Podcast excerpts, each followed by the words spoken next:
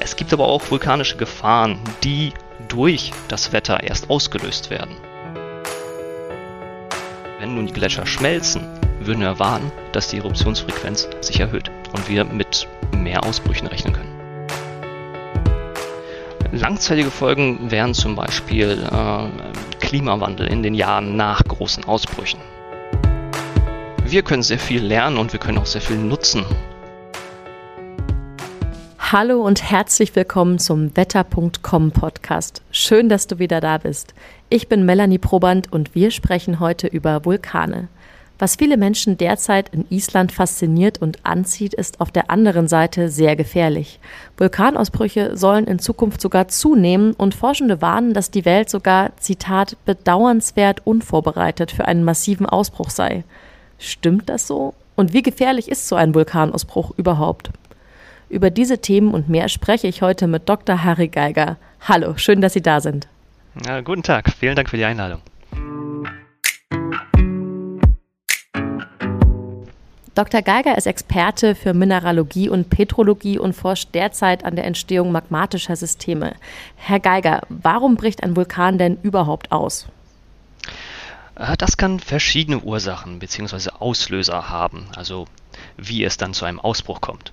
Alle haben aber eins gemeinsam. Es muss sich zunächst Magma unter der Erdoberfläche befinden. Ja, also es muss aufgeschmolzenes Gestein äh, unter der Erdoberfläche sein, was dann äh, aufsteigt und es eventuell dann zum Ausbruch kommt. Also im Erdinneren, tief im Erdinneren, führt es dazu, dass erstmal Gestein aufgeschmolzen wird. Es bildet sich eine Schmelze.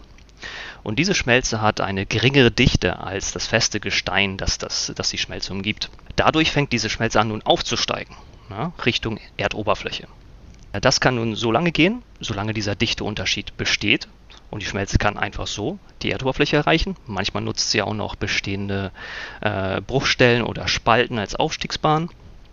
Aber vielerorts passiert es ja so, dass diese Schmelze aufsteigt und sich erst in sogenannten Magmakammern sammelt. Wenn sich eine Magmakammer bildet, kann es später zu einer weiteren Injektion von weiterer Magma führen, die den Druck in dieser Kammer erhöht, was dann eventuell zum Aufsteigen der Magma führt und es eventuell einen Ausbruch gibt. In dieser Magma gibt es auch flüchtige Bestandteile, das heißt Wasser, Schwefeldioxid, Kohlenstoffdioxid. Das sind alles Gase, die unter hohen Drücken im Erdinneren gelöst sind. Wenn nun Magma aufsteigt und sich der Druck ändert, kann nicht mehr so viel Gas gelöst werden in der Magma. Das heißt, diese nicht löslichen, dieser Überschuss, der entmischt sich nun und formt Bläschen. Desto mehr Bläschen es gibt, desto höher ist der Druck und dieser Druck kann eventuell dann auch zu einem Ausbruch führen. Okay, und wie gefährlich ist das dann am Ende? Wie gefährlich ist eine gute Frage. Dies ist natürlich auch davon abhängig, wo dieser Vulkan ausbricht. Denn wenn wir darüber reden, wie gefährlich ein Vulkan ist, dann beziehen wir das meistens natürlich auf uns Menschen. Das heißt, wenn ein Vulkan nun in einer dicht bevölkerten oder in einem dicht bevölkerten Teil der Erde ausbricht, hat das einen größeren Einfluss auf uns Menschen, als wenn dieser Vulkan erstmal generell äh, gesagt, irgendwo abgelegen ausbricht. Das heißt, wie gefährlich dieser Vulkan ist, ist natürlich auch eine Frage äh, von der, der Bevölkerungsdichte. Obwohl natürlich auch große Ausbrüche in abgelegenen Orten zu äh, globalen Klimaänderungen führen kann.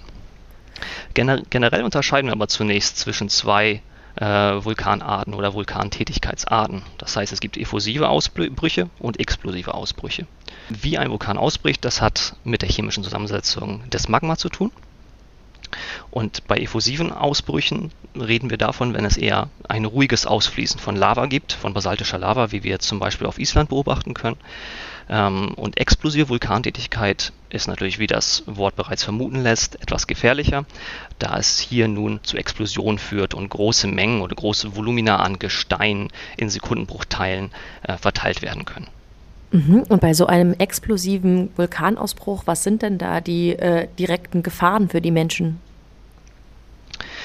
Die direkten Gefahren sind natürlich erstmal die Explosion selber. Das heißt, wenn große Massen an, an Gestein bewegt werden, ist das natürlich erstmal ein, ein, äh, ein große, eine große Gefahr für alle umliegende Bevölkerung oder nun auch äh, Touristen oder auch Wissenschaftler, die den Vulkan zurzeit beobachten.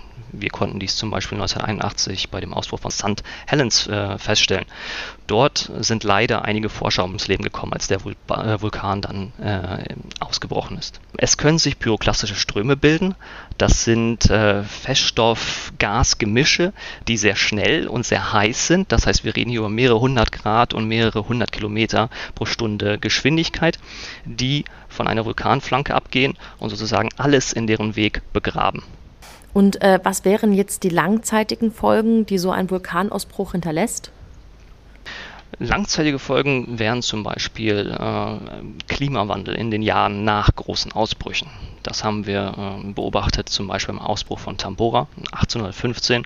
Es gab darauf folgend ein Jahr ohne Sommer, beziehungsweise auch äh, beim Ausbruch vom Krakatau in Indonesien äh, 1883. Es gab einen vulkanischen Winter nach diesem großen Ausbruch, der drei bis vier Jahre anhielt und zu einer Hungersnot führte. Das heißt, es werden Gase freigesetzt, die in unsere Atmosphäre gelangen und diese reflektieren die eingehende Sonnenstrahlung und es führt dazu, dass man Einbrüche in Land, im landwirtschaftlichen Ertrag hat. Mhm. Das ist interessant, denn wir haben ja jetzt hier gerade wirklich genau das Gegenteil. Also an Sonne mangelt es uns gerade nicht. Und ähm, da gibt es ja auch einige Forschungen, die jetzt kürzlich erst erschienen sind, bezüglich des Klimawandels und dessen Auswirkungen auf Vulkanausbrüche. Welchen Einfluss hat denn das Wetter auf Eruptionen und Ausbrüche? Das Wetter kann durchaus äh, einen Einfluss auf einen Ausbruch äh, haben, beziehungsweise auf den Ausbruch selber oder auch einen Ausbruch starten sozusagen. Es gibt zum Beispiel Vulkandome. Das sind äh, Anhäufungen von sehr zähflüssiger Lava, die sich über einem Vulkanschlot bildet. Das ist wie ein Propfen. Ja, äh, Im Inneren bildet sich natürlich Druck. Bei starken Regenfällen oder äh, äh, gehäuften Regenfällen können diese Dome destabilisiert werden und es führt eventuell zum Ausbruch. Es gibt aber auch vulkanische Gefahren, die durch das Wetter erst ausgelöst werden. Zum Beispiel Lahar.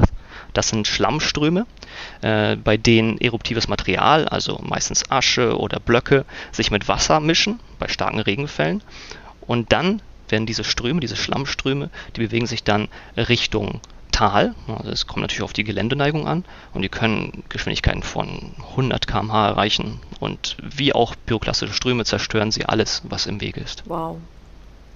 Und äh, wie wirkt sich nun langzeitig der Klimawandel auf vulkanische Aktivitäten aus? Dazu gab es durchaus äh, einige Forschungsergebnisse in den letzten Jahren, wobei die ersten Studien bereits mehr als 50 Jahre alt sind. Die ersten Hypothesen haben vermutet, dass zum Beispiel das Gletscher schmelzen oder der steigende Meeresspiegel. Die haben einen verbundenen, eine verbundene Lastwegnahme oder Zunahme, also ein gewisser Druck, der sich auf die Erdkruste, also aus die äußerste Schicht der Erde auswirkt. Wenn nun dieser Druck abnimmt oder zunimmt, hat dies einen Einfluss auf die vulkanische Aktivität. Das heißt, erstmal wird dadurch die Produktion der Schmelze, also von Magma im Erdinneren, beeinflusst aber beeinflusst das auch die Speicherkapazität äh, in, in der Kruste, also diese Magma-Speicherkapazität in der Kruste. Das heißt, wenn sich ein höherer Druck auf eine Magmakammer auswirkt, dann simpel gesagt hat es äh, das Magma sehr schwer zur Oberfläche zu kommen. Nimmt man diesen Druck nun weg, hm, wenn zum Beispiel Gletscher, Gletscher schmelzen, dann hat das Magma es wesentlich einfacher zur Oberfläche zu kommen. Das Spannungsfeld ändert sich und es führt zu einem Ausbruch. Und ähm, Bedeutet das äh, also, wenn es jetzt beispielsweise mit den schmelzenden Gletschern zusammenhängt, dass die Ausbrüche auch in den kommenden Jahren, Jahrzehnten immer häufiger werden? Ja, genau, das ist, das ist durchaus denkbar. Es gab dazu auch genau zu diesem Thema eine Studie, die vor einigen Jahren äh, erschienen ist, äh, die die Eruptionsfrequenz auf Island betrachtet hat. Und es wurde festgestellt anhand von Asche, äh, Ascheschichten in Bohrkern, dass vor circa 4.000 bis 5.000 Jahren die Eruptionsfrequenz äh, abgenommen hat. Und das konnte korreliert, äh, korreliert werden mit der Zunahme der Vergletscherung. Das heißt, damals wuchsen die, die Gletscher. Das heißt, im Kehrschluss, wenn nun die Gletscher schmelzen, würden wir erwarten, dass die Eruptionsfrequenz sich erhöht und wir mit mehr Ausbrüchen rechnen können. Ja, welche Ironie, dass es jetzt gerade eben auch auf Island zu diesem Ausbruch kam. Hm. Ähm, das ist jetzt Island. Wie steht es denn ähm, mit vulkanischen Aktivitäten beispielsweise in Deutschland? Also ich denke da jetzt ähm, unter anderem an die Eifel. Da gilt ja der äh, Lacher See als schlafender Vulkan. Haben wir da jetzt äh, in Zukunft mit irgendetwas zu rechnen? Da ist die Forschung noch am Laufen. Also es wird, äh, denke ich, auch in den nächsten Jahren verstärkt zu diesem Thema äh, neue Studien geben, die uns dann mehr Einblicke in solche Prozesse ermöglichen. Okay. Kommen wir mal weg von der tödlichen Gefahr, denn Vulkane stellen ja nicht nur eine tödliche Gefahr dar. Ich selbst äh, war vor kurzer Zeit in Arenal auf Costa Rica und habe dort diese blühende Natur rund um den Vulkan beobachten können. Und diese Umgebung scheint ja ein Paradies für Pflanzen zu sein. Woran liegt das? Das ist richtig. Natürlich sind Vulkane gefährlich, aber teilweise auch lebensnotwendig für uns. Ähm, es zieht teilweise Menschen an, die sich dem Risiko bewusst sind, trotzdem an den Flanken von Vulkanen leben, weil es äh, sehr nährstoffreichen Boden dort gibt und man zum Beispiel mehrere Ernten pro Jahr hat. Ähm, das liegt wie gesagt, an den Nährstoffen, die in diesen vulkanischen Produkten, also in Lava und, und Asche und Lapilli vorhanden sind. Das, das ist Eisen, Magnesium, Calcium, Kalium, Natrium, Phosphor und einige Spurenelemente. Also alles wichtige Elemente für den Pflanzenwachstum. Diese werden bei der Verwitterung freigesetzt, entweder durch äh, physische Verwitterungsprozesse oder auch durch Mikroorganismen und den Pflanzen dann zugeführt. Mhm. Und äh, kann man sagen, woher diese Mineralstoffe ursprünglich überhaupt kamen? Ja, die Mineralstoffe sind sozusagen bereits in der Magma vorhanden. Mhm. Das heißt, das ursprüngliche Gestein, was aufgeschmolzen wurde, hatte Minerale. Und diese Minerale bestehen aus bestimmten Elementen. Nachdem Magma nun kristallisiert, beziehungsweise als Lava an der Erdoberfläche kristallisiert, werden diese Elemente wieder in Minerale eingebaut in das Kristallgitter. Werden diese Minerale nun zersetzt durch Verwitterung, äh, werden diese Stoffe wieder freigesetzt. Mhm. Wenn das also so nahrhaft ist für die ganzen Pflanzen, äh, warum ist es dann nicht überall auf der Welt um die Vulkane herum so üppig und grün? Also wenn ich da an Island denke, das ist jetzt doch eher weniger das äh, Tropenparadies, sage ich mal. Das liegt natürlich auch am Klima selbst. Verwitterungsprozesse laufen schneller ab in tropischen und eher feuchten Gebieten. Mhm. Auch zerfallen äh, Aschen schneller als hm, große Lavaströme. Und äh, wie lange braucht es gerade in solchen tropischen Gegenden, damit diese Vulkanasche für Böden nutzbar gemacht werden kann? Sie haben ja gesagt, dass es eine Weile braucht, bis äh, die ganzen Nährstoffe frei werden. Genau, also Vulkanasche kann eigentlich direkt nach dem Abkühlen in Böden beigemischt werden. Es, es dauert natürlich eine Weile, bis ähm, eine pure Schicht Asche äh, zerfällt oder sich ein, ein Boden bildet. Äh, jedoch kann Asche als Dünger verwendet werden. Beziehungsweise es können auch andere Produkte äh, beigemischt werden, um dem Pflanzenwachstum zu helfen. Zum Beispiel, es wird sehr häufig auf den Kanaren betrieben. Das heißt, äh, dort wird Lapilli, also größere vulkanische Partikel, werden genutzt, um dort Wein und Gemüse anzubauen. Ähm, das geht zurück auf einen Ausbruch auf Lanzarote in 1730. Zu der, zu der Zeit wurde ein Bischof aus Madrid entsandt, um den Ausbruch zu dokumentieren und die Schäden zu dokumentieren und auch später um zu beraten, wie man nun die Lage vor Ort verbessern kann. Und dieser Bischof hat festgestellt, dass wenn äh, ein Boden von einer dünnen Schicht von Tevra, also von Asche und Lapilli bedeckt äh, wurde, dass Pflanzen blühen und gedeihen. Wenn diese Schicht jedoch zu dick wird, dann wuchs nichts erstmal.